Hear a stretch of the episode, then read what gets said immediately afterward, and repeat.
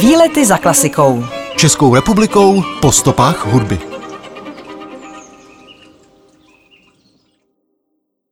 V Litomyšli se narodil a do svých sedmi let žil jeden z nejslavnějších českých skladatelů Bedřich Smetana.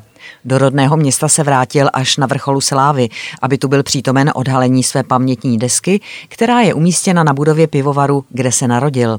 Smetanu v Litomyšli připomíná i expozice v jeho rodném bytě v zámeckém pivovaru, bronzová socha od Jana Štursy či každoročně konaný operní festival.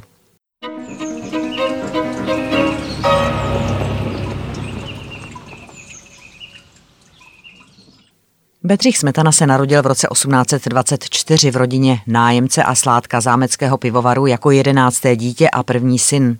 V hudbě se začal vzdělávat jako čtyřletý a už v šesti letech koncertoval v Litomyšli na studentské akademii, konané na počest jmenin císaře Františka I.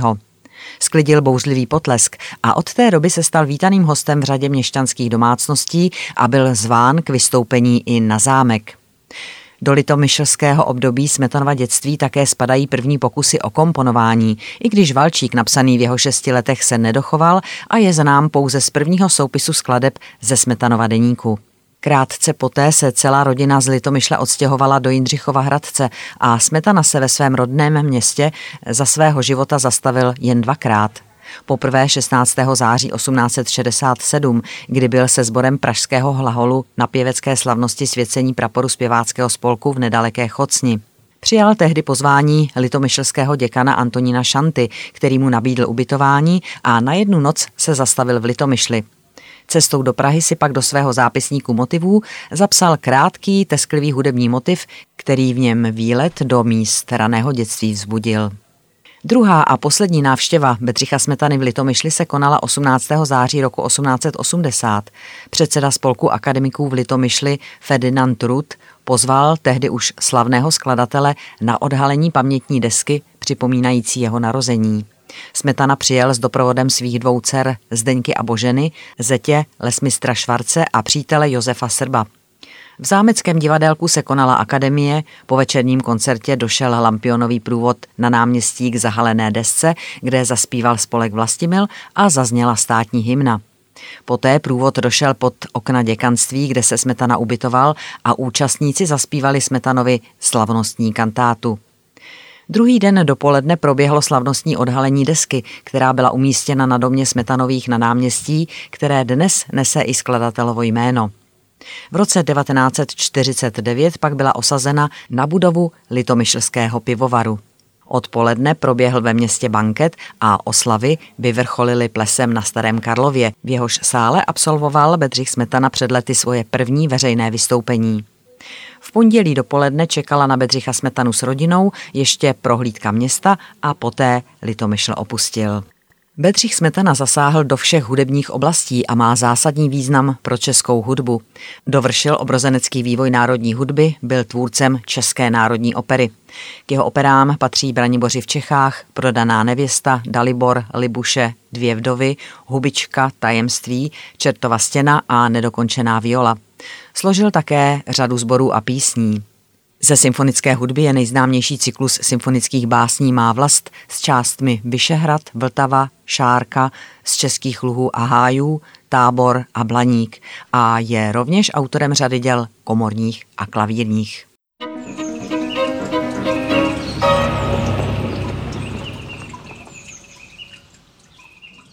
Jeho komická opera Prodaná nevěsta bývá označována jako národní opera – Smetana ji napsal na libreto Karla Sabiny v letech 1863 až 66. Premiéru měla 30. května 1866 v Pražském prozatímním divadle. Zásluhou pěvkyně Emmy Destinové byla v roce 1909 opera uvedena i v Metropolitní opeře v New Yorku a její premiéru tam dirigoval světoznámý skladatel a dirigent Gustav Mahler.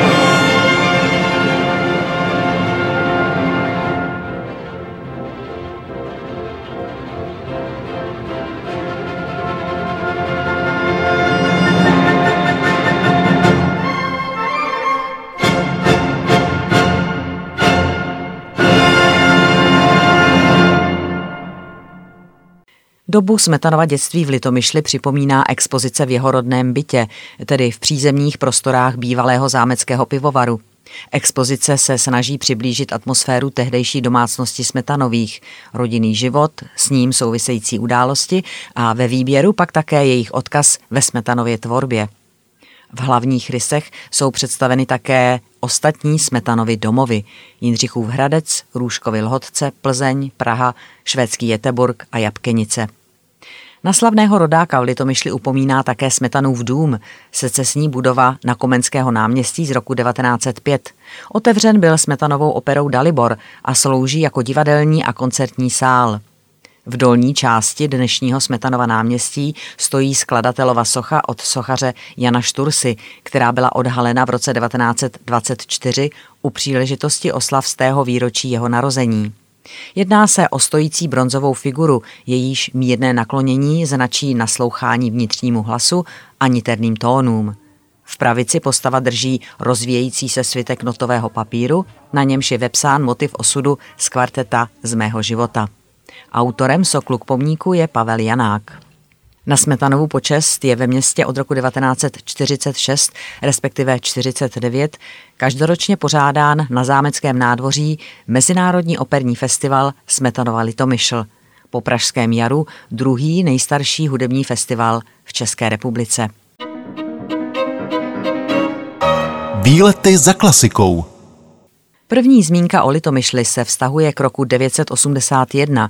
Tehdy měl stát podle Kosmovy kroniky na Litomyšlském návrší Strážní hrad, střežící panství slavníkovců a nedaleko procházející obchodní cestu evropského významu, takzvanou Trstenickou stezku.